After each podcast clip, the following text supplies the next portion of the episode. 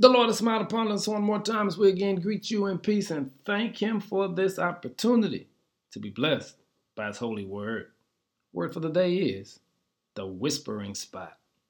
If you ever get a chance to tour the Capitol, you'll discover a place called Statuary Hall. Statuary Hall is famous because there's a spot in Statuary Hall where you can speak in a whisper and the words that you say can be heard down the corridor, around the way, on the other side as if you're standing right in front of them.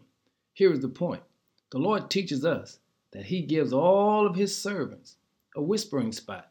It's a spot where God can speak to you in a small, still voice, where God can whisper some words of instructions, words of encouragement, words of assignment unto you that's not going to bless that spot, but that are prepared to bless another spot that the Lord is sending you to. In Exodus chapter 3, we read the story of Moses seeing a burning bush on fire. And the Lord speaks through that bush to tell Moses, I have an assignment for you. But the words I'm whispering to you right now, here at Mount Sinai, is going to bless some people back in Egypt.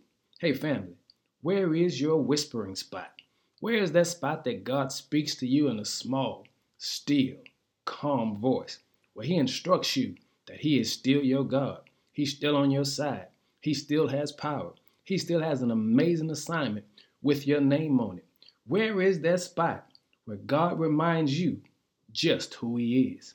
It's the whispering spot. It's where God speaks to you in one spot, but the impact will be felt somewhere else.